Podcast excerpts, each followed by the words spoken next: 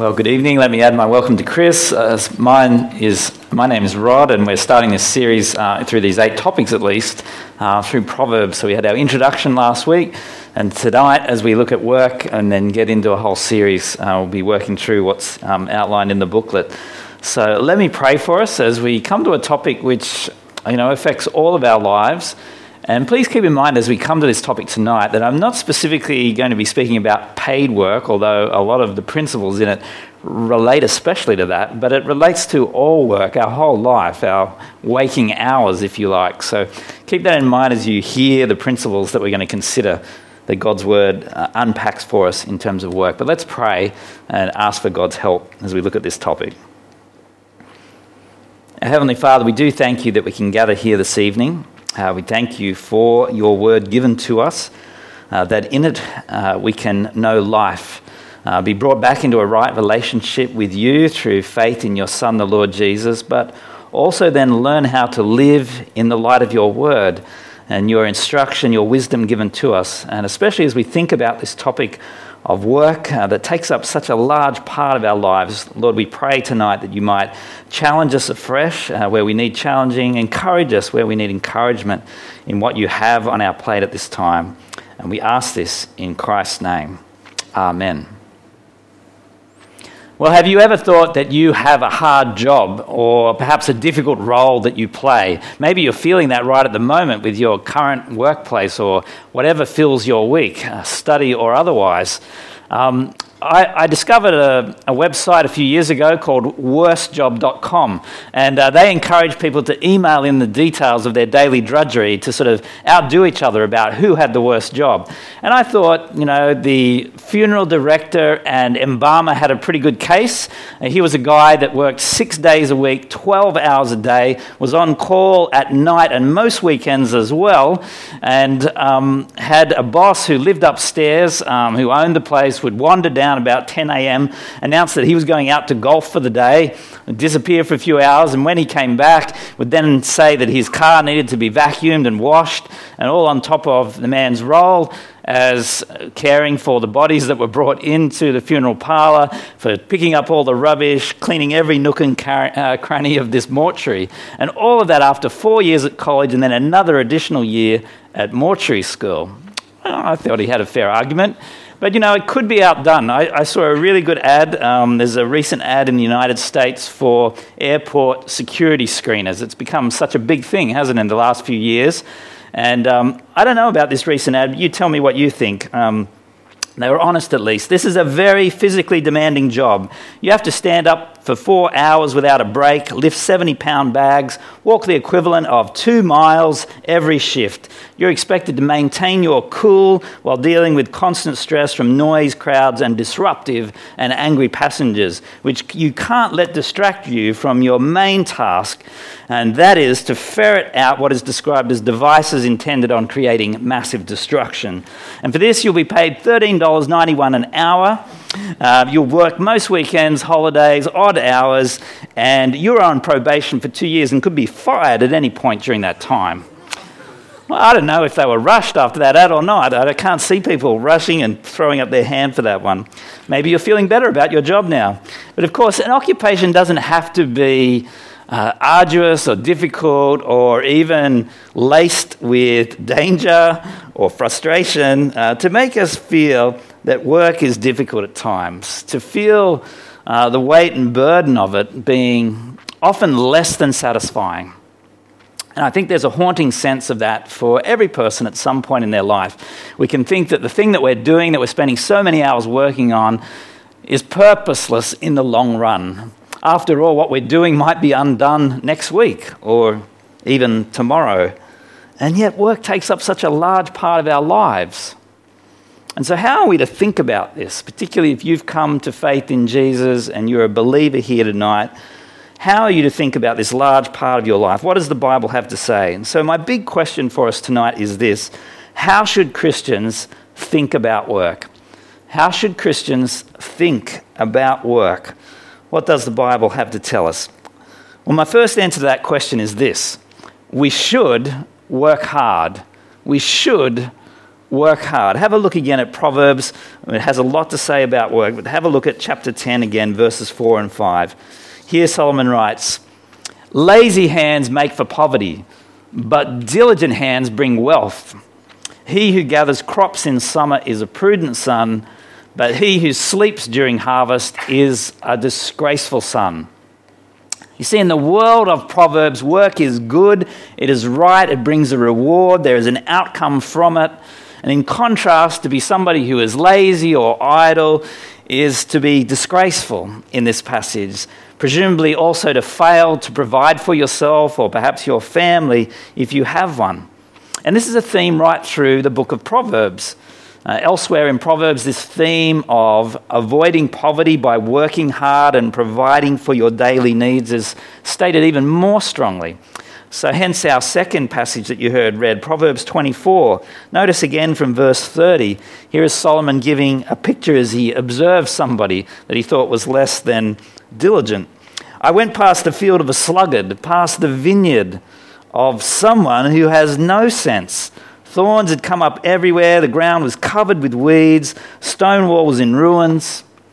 I applied my heart to what I observed, and I learned a lesson from what I saw a little sleep, a little slumber, a little folding of the hands to rest, and poverty will come on you like a thief, and scarcity like an armed man. Again, this theme that work produces positive outcomes, and so work is wise. Work can bring rewards. God's people aren't to seek to live a life of idleness, but to actually value work. And this is a theme that runs not only through Proverbs, but it must be said right through Scripture, in the New Testament as well. So let me take you to one example uh, to prove that point. 2 Thessalonians chapter 3, uh, the Apostle Paul is making a very similar point as he uh, writes to a group of believers at the church, church at Thessalonica. From verse 6, he says, In the name of the Lord Jesus Christ, we command you, brothers, to keep away from every brother, notice that every other Christian who is idle and does not live according to the teaching you receive from us. For you yourselves know how you ought to follow our example. We were not idle when we were with you, nor did we eat anyone's food without paying for it. On the contrary, we worked night and day, laboring and toiling so that we would not be a burden to any of you. For when we were with you, we gave you this rule if a man will not work, he shall not eat. So here's Paul. He's at pains, isn't he, to point out that he himself worked really hard while he was with these people. And yet he was somebody that might have seen himself as an exception. He was a missionary, an apostle who was planting churches. He there brought the gospel to them. He might have received support from those people, but he deliberately received none so that he might demonstrate to them as new believers that we need to work hard. And so he worked hard himself with those who were serving with him deliberately provide an example. Idleness, laziness is not a godly response, Paul is saying. This is not how a Christian thinks or acts. Rather, work is central to our lives. But we might say, but why is that so? And we, we so often would wish it were otherwise. Well, because it reflects God's creation purposes from the very beginning in Genesis 1. And what sits behind that even more strongly is that it reflects God's character. You see, in Genesis 1, we see in creation, all of creation God assessed as good.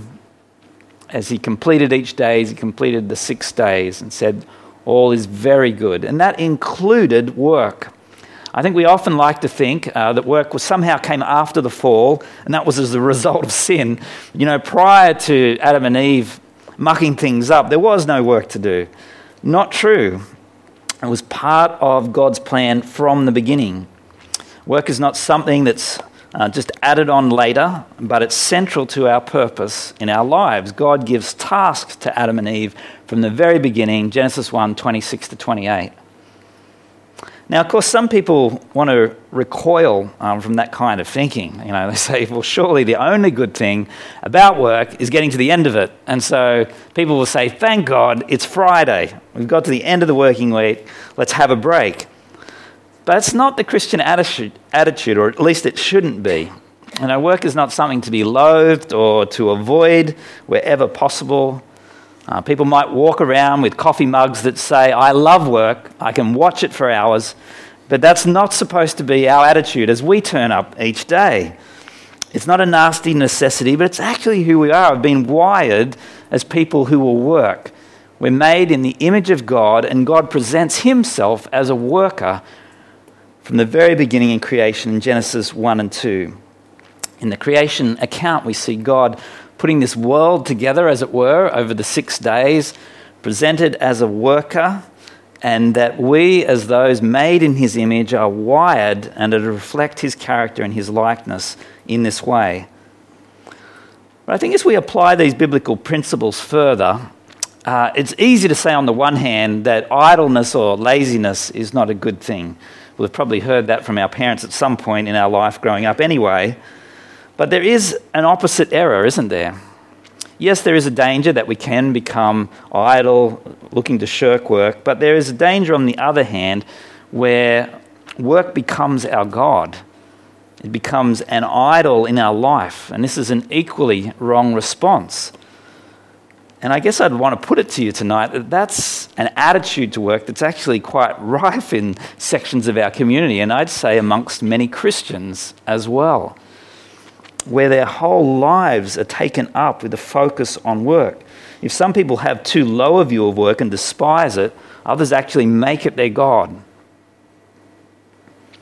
And I think we see this in two, way, two ways. If you were to say to me, Well, how would I know if I myself or a friend of mine or a loved one is somebody who has made work an idol in their life. How would I test that? Well, I think it expresses itself in two ways. Firstly, uh, work becoming an idol expresses itself in somebody's identity being completely wrapped up with what they do. And so a person with such an outlook says, I am what I do. This is the assumption. A person looks to their job for satisfaction, indeed meaning in life. And they're very proud often of their occupation.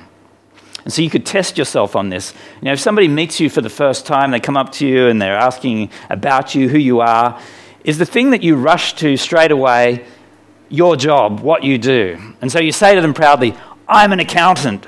I am a teacher. I am an engineer? Or do you say something like, Look, as a follower of Jesus, my value, my esteem comes from being loved by Him, and I'm here to serve Him in whatever I, way I can in my life. Now, they're, very, they're two very different answers, and they come from two different places. It's a good test of our heart, because our world wants to measure things on whatever job our society wants to see as most important, that'll be the one that has the biggest price tag with it. That is the one that gets paid the most. And so they want to rank people and value them in this way. But that is not how a believer looks at their working life, not how they should look at it. Well, of course, there's another way to test yourself or another um, aspect that comes out of this idolatry of work. It can manifest itself too in a person who is simply a workaholic. I mean, maybe you can think of someone, maybe you've been that person at some point in your life, uh, maybe you are now, where every waking hour you're just thinking about work. Even at night, you can hardly sleep because you're thinking about the things you need to do tomorrow. And you think about if, if that job was taken away from you or that other person you're thinking of, would they be lost at that moment? They would have no reason to get up tomorrow morning.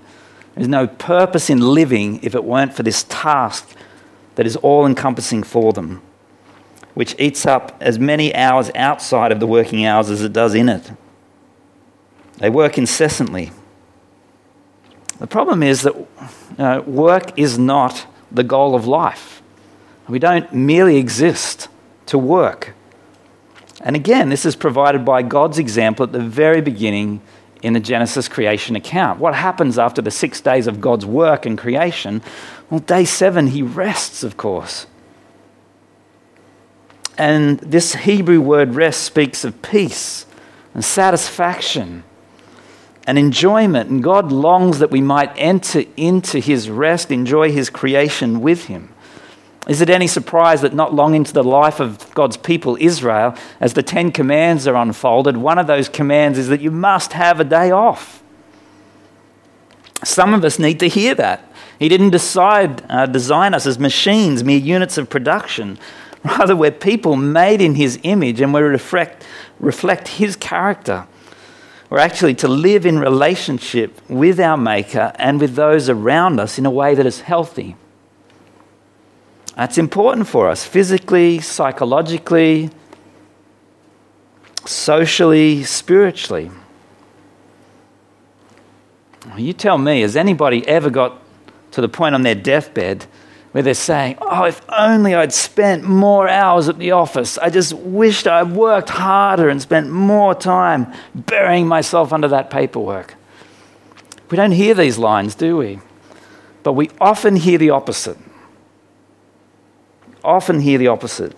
Why wait until that point to examine our lives and see whether we're in balance or completely imbalanced?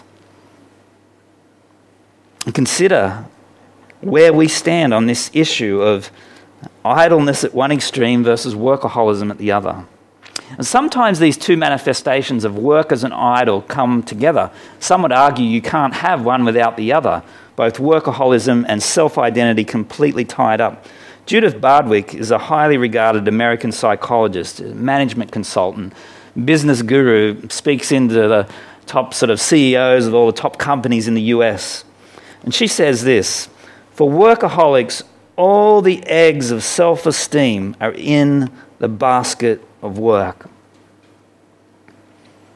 Look, if you do have tendencies to that end of the spectrum, I want to challenge you tonight to stop.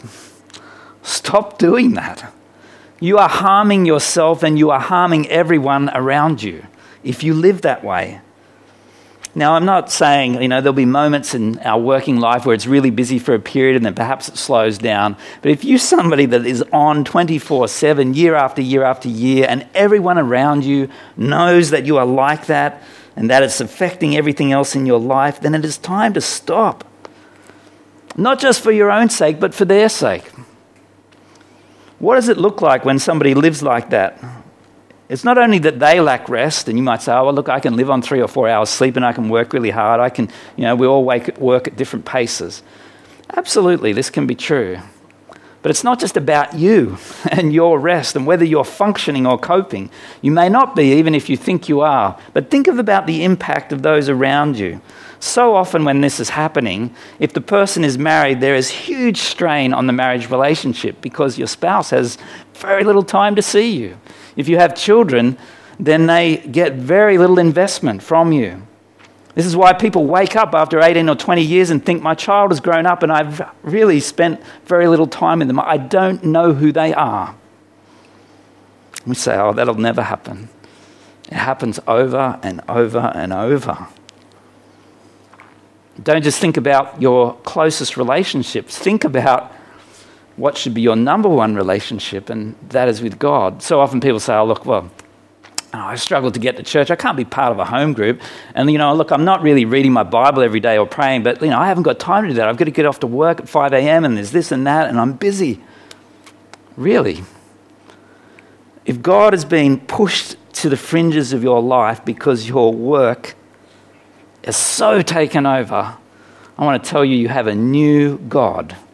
You have the great God substitute of work. Don't let it happen. That brings me to a second point. Point two if we're to answer to this question, how should Christians think about work? Firstly, they should work hard, with the caveat that they don't become workaholics. But secondly, we should realize that work is subject to frustration. Work is subject to frustration. It's going to be difficult. Proverbs is not the only part of the wisdom literature which addresses this topic of work. In fact, the very writer that we have in Proverbs of Solomon speaks elsewhere about work in a very different fashion in Ecclesiastes. Let me take you there. Ecclesiastes chapter 2, verses 17 to 20. Have a listen to what he says here. So I hated life because the work that is done under the sun was grievous to me. All of it is meaningless, a chasing after the wind. I hated all the things I'd toiled for under the sun because I must leave them to the one who comes after me. And who knows whether he'll be a wise man or a fool? Yet he'll have control over all the work into which I've poured my effort and skill under the sun. This too is meaningless. So I began to despair over all my toilsome labor under the sun. See, I think Proverbs has a more positive view. Our work uh, has good outcomes. We need to work, and that will lead to us providing for ourselves. There is a reward in work that comes. But here, work just, just seems frustrating, doesn't it? It's almost bad. It's almost something that debases you. You look at the words, the descriptive words, the verbs here. It's grievous, it's meaningless, it's toil, effort, labor, despair. He goes on to talk in the verses that follow about misfortune, anxious striving, pain and grief, even a mind that does not rest at night. And so, despite us being created in the image of God, the worker, and work initially being an unspoilt part of God's creation, Genesis 1 and 2, it's now corrupted, corrupted, marred by sin, the entrance of sin from Genesis 3. And so Ecclesiastes 2 is reflecting that marred, frustrated existence that now is our working life. This sense that things can be undone, that it has no lasting impact, that there's no legacy, that things can be erased or forgotten so quickly.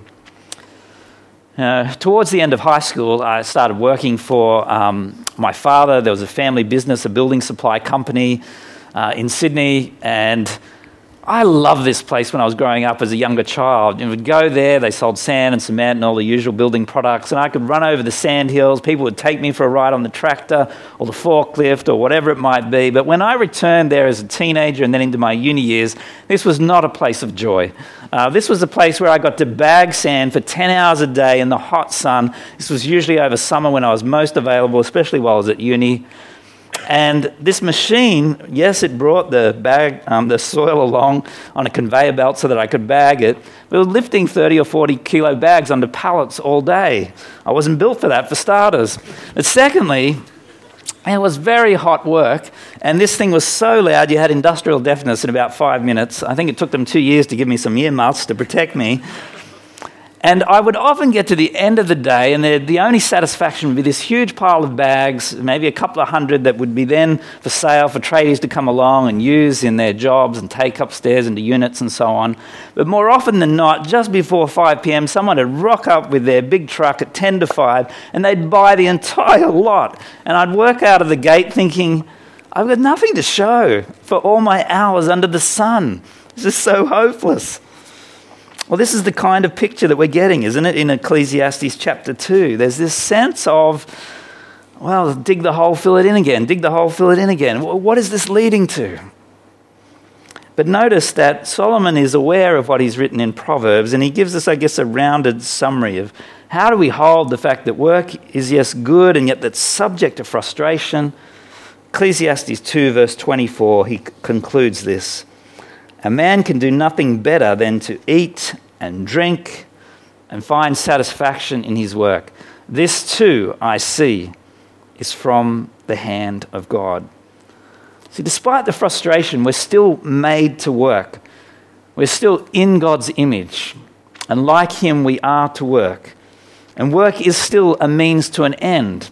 It provides for us. We can therefore eat. We can provide for others. More than that, there is some sense of reward or satisfaction that comes in working. But I think we're left with this lingering question mark. But what about this issue he's raised early in the question about, in the passage about legacy? Now, what stops this being forgotten? And what about the issue of death after someone dies? What, what then? Does anyone remember? Does it, is it meaningful as a result? Well, that brings us to the third answer uh, to our question How should Christians think about work? And that is this Jesus redeems our work. Jesus redeems our work. You see, for work to be redeemed from this frustration, we need to be redeemed, firstly, from our sin, from our turning away from God as our maker, where we go to self rule and doing things our own way. If we're forgiven of our rejection of God and we come to salvation through faith in his Son, the Lord Jesus, then this will change things. It will bring a new perspective. But you might think, well, how? You know, what difference does Christ's death and resurrection mean for turning up at work tomorrow? How can our salvation redeem this frustrating nature of work in this fallen world? Well, turn with me to Ephesians 6, verses 7 and 8, because I think we get two valuable principles here that help us. Ephesians chapter 6, verses 7 and 8. The Apostle Paul again writes Serve wholeheartedly, as if you were serving the Lord, not people, because you know that the Lord will reward each one for whatever good they do. So, first principle, verse 7 the big change of perspective for a Christian is that we now work for Jesus. You don't just work for your manager or your CEO. Your ultimate boss is in heaven, and he takes account of all things. And this means that our work takes on a new purpose. You're not just fulfilling a function. You're not just trying to make your manager look good or to earn brownie points for yourself that you might get a promotion or whatever. No, you're part, it's part of your service, your worship of God as you give yourself wholeheartedly to what God has given you to do. And so Paul says in verse 7 the result should be that we work wholeheartedly. And that will turn, if we do this, the idolatry of work into service of God. It will turn the potential selfish pursuit of wealth into service of others it could turn the frustration, the constant frustration, into some sense of fulfillment and direction and purpose in our work. Now, that's not to say that Christians will instantly have a perfect attitude at work uh, the next day. Uh, we know that we all struggle. And it does not mean that all the frustrations of work will suddenly evaporate overnight. It's not going to happen this side of heaven. But it does mean that we will have a new perspective, that we will think about things differently. We shouldn't see our workplace the same as our non Christian colleague. If we do, there's something wrong because we've come here not just to fulfill this role or to collect a pay packet at the end of the week. We're here to worship God as we serve and use the gifts that He's blessed us with. This is part of my service, which is my life. And so, in doing so, we're also imitating Christ and His character. See, what we see as the New Testament fulfills the pictures of Proverbs is that Jesus is the embodiment of the faithful worker. He is the one that comes and truly works diligently and faithfully, day after day, completes the task that is set before him by his Father in heaven. And there's a number of places in John's Gospel where Jesus says this quite overtly so that we might grasp this point. One example, John 4, verse 34. Jesus says, My food is to do the will of him who sent me and to finish his work. See, the Bible presents Jesus as the perfect worker whose particular work was to come and to lay down his life, to die for us on the cross. And so, referring to his unique work on the cross, do you remember his final words as he was about to his life was ebbing away, he finally says, It is finished. What's finished? His life? Yes, that's finished. No, his mission, his work, the reason he has come, the Father sent him that he might win a people that will be God's very own, that he would lay down his life so that he would pay as our substitutionary lamb the price, the punishment for our sin. It is finished. And so, as we work, we imitate Jesus, the perfect worker. Indeed, we serve him as we work. But there's a second motivation, did you notice in verse 8? And that second motivation is that we will be rewarded by God. Now, I think here we step into territory that's really hard for us in our workplace today because so often people are looking, including Christians, for reward from what we're doing. Want people to notice and appreciate us. There's something natural about that, that I be acknowledged for the work that I'm doing. If I'm, you know, being diligent day after day and nobody notices or cares, it can be very difficult. But so often that's the case, isn't it? Our boss is indifferent to our efforts, good, bad, or whatever. They seem to take no notice. Or, worse still, there are other colleagues or even the boss who's taking credit for whatever we're doing. And so nothing flows back to us, the acknowledgement goes back to somebody else. How frustrating we find that. It's because we're looking for some kind of earthly acknowledgement, some kind of earthly reward. But God promises a reward in verse 8, did you notice? But the promise is not necessarily that it will be here on earth. God takes account of all things. One day, all these things will be laid bare. Everything that we've done, good or bad, will be brought into the light. And so, what we're promised here is that God will reward us, but that reward may well be in heaven. It may not come in this life, but on Judgment Day, everything will be made known. And so you see the lack of reward spoken in Ecclesiastes, the sense of no legacy, that things are forgotten, and the death cut short any purpose to our, our working life is overturned by the cross. In Jesus, we have one who is eternal, who will bring us to be with him, and we will be rewarded for that which we've done. Death can't remove the legacy of our work. We do not work in vain in this life if we're in Christ. But it's a struggle for us. We really find this hard. We'd like to see something now. There's this amazing story told of a missionary couple, the Morrisons, who had served for 40 years in Africa. They had been faithful missionaries. They'd seen many people come to place their faith in the Lord Jesus.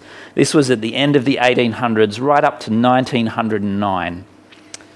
Uh, they got to the point where they needed to retire. Their faith, uh, their faith, their health rather, was starting to fail, and their mission board said, "You need to come home to the United States, and we'll get you to serve uh, fruitfully back here." They took the ship in 1909 back. On the ship that they just happened to be returning to New York Harbor in was also the American president of the day, Theodore Roosevelt. He'd spent the best, month, uh, best part of 12 months in Africa on a big game shoot. Um, it's not PC today, but there he was in lots of photos next to rhinos and elephants and lions that he'd killed with the whole group that he'd taken over to Africa. But it was a huge deal as he came back as the American president the success, successful game hunt. And thousands upon thousands of well wishers turned up at New York Harbor at the docks to welcome the president home. Hundreds of reporters lined up, ready to take snaps, uh, write down what had happened in their newspaper articles that would come out that evening.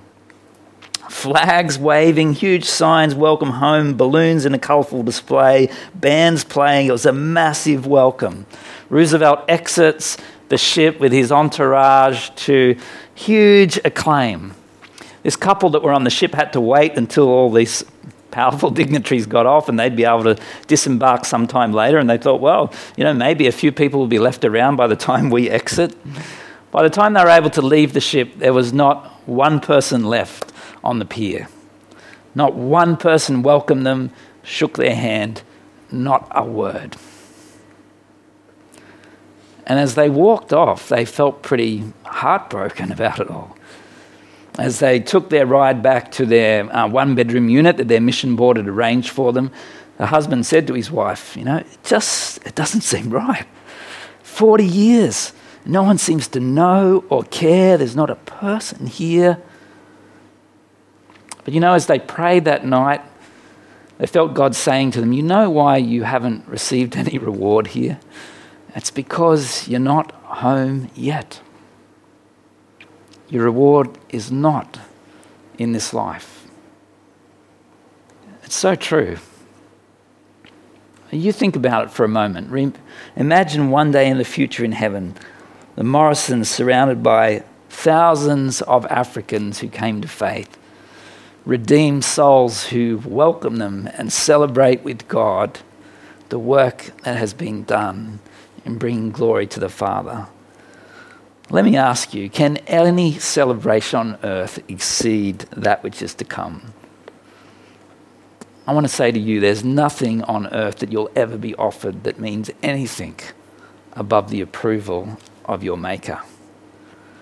Don't you long above all else to reach heaven and to see your Savior face to face and be told, Well done, good and faithful servant? That's our reward. That's what we're longing for. That's what we should be thinking about as we work day by day. See, the problem in our society today is that the goal of work is to have the highest paying job, to get the most respect, everyone to think you're the greatest, and get lots of earthly reward and big house and money that goes with it. that's not the purpose of life, is it? The purpose of this life is to have an opportunity to come back into right relationship with the one who gave you life, that you might honor and worship him who designed you to do so. And that you look forward to one day being with your Savior, that you might enter into his rest. You might enter into a place where there is uh, unmarred service of God, a return to the Garden of Eden, a return to Genesis 1 and 2. All the corrupting effects of sin and the wrong motivations all removed once and for all. What does that mean? What is the future of work? Uh, what are we longing for in heaven? And I was uh, heaven a place full of lounges and beanbags uh, we, we, just sort of flop down and uh, everything's at our fingertips all day and we don't need to move for, I don't know, an eternity.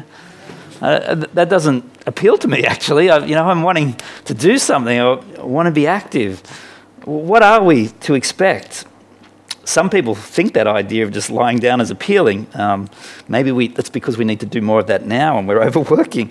But in Revelation, certainly there are promises that Christians will rest from their labor. Absolutely, we enter into God's rest. But the picture is not one of idleness.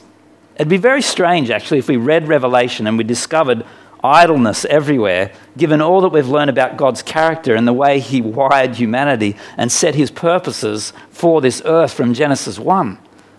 And so, one wonderful picture, and there are several, of course, in Revelation, is in chapter 7. And in verse 15, the Apostle, uh, the Apostle John states, Therefore, speaking of the saved gathered before God, they are before the throne of God and serve him day and night in his temple. And he who sits on the throne will spread his tent over them. Notice this picture. There is work to be done in the new creation. But here it's joyful service in the presence of God in a perfect environment freed from all the corruption of rebellion and its impacts on us. Well, look, I want to bring us back to the present because that's what's pressing in as we think about tomorrow. So, how do we think about our working life on earth given what we've seen tonight? What can we learn from this? I think, firstly, we've got to acknowledge that as we turn up tomorrow to our desk or whatever it is, that it's going to be full of frustrations yet again. That our working life this side of heaven will have so much difficulty because of the fall. We can't expect it to be any more than partly fulfilling because God has made it painful toil. Part of his curse in Genesis 3 is that our work would be cursed, that it's going to be painful toil, that there's going to be thorns and thistles, that things are not as they should be. It's part of his judgment on all of humanity because of sin. And so our experiences reflect this day by day.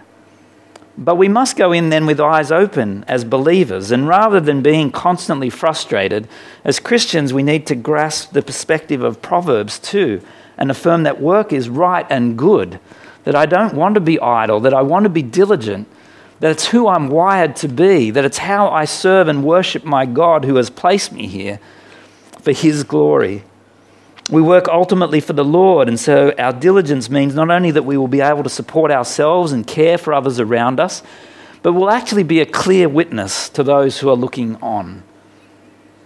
What does it look like to unbelievers that see Christians that slack off all the time, that are the ones that disappear from their desks, that um, cut corners everywhere? None of that adorns the gospel. It's all a repellent that says these people have no integrity. They do not work in a way that honors their boss or serves anybody, simply themselves. Those around us are watching. And Proverbs affirms that work is central to our lives, that we're to work hard. And your work is worthy. I think so often in the past, um, people thought, oh, look, my job's just in the secular realm, and so, you know, it's not really the same value as other things. Perhaps even what I do as I serve as a volunteer at church on a Sunday night. That's a complete misconception. Uh, one of the great things that came out of the Reformation in the 1500s from the German reformer Martin Luther and many others who wrote on the back of his efforts was that all work is worthy.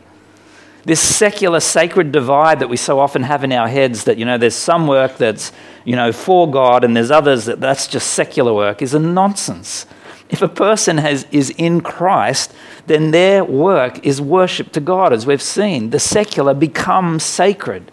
All work is valuable, is invested with meaning as we use the gifts and skills that God has given us to work diligently to whatever end it may be. And so your work is important. In fact, it's sacred before God. Work is now your service, your worship. It's part of who you are. And so, whether you're in unpaid work or paid work, whether you're studying, whether you're part time, you hope to be in another job down the future, all of these things are equally valuable. Don't let the world rank how you spend the hours of your day. Your work and service at home after hours is just as valuable, just as important before God as that for which you might be paid nine to five. Don't dissect things all the time, as so often we do. What it does is downplays and is crushing to those who are not paid a lot of money or are not seen as important in the world's eyes. God doesn't rank things that way. He doesn't care less whether you're a teacher or an engineer. What he cares is whether you're godly in the role that you've been placed in, whether you are serving in a way that worships him or is self serving and your identity has become wrapped up in this worldly self respect. Don't do it. Jesus has transformed our work, and our goal is to enter God's rest in heaven. And we'll do that through faith in Jesus. And we're not looking for the rewards here. We're longing for that day in heaven where we will be rewarded for any good that we have done, where we look forward to that welcome, well done, good and faithful servant. Will you pray with me? Let's pray. Our Heavenly Father, we thank you that you have clear principles in your word about work. Uh, so often we can be sucked into the views of this world that so often distort and corrupt our thinking about work, let alone, let alone our motivations and the way we view others. Oh, Lord, help us to set these things aside and see that all that we do, morning, noon, and night, is part of our worship of you, and to see our work as part of that grand service of our Saviour, and so to work wholeheartedly, diligently, not to be idle, and yet at the same time not to give way to work being a new idol in our lives that takes over. Lord, help us to have it in its place, see its value before you, and live in the light of your word. Help us to take on your wisdom. For we pray it in Jesus' name. Amen.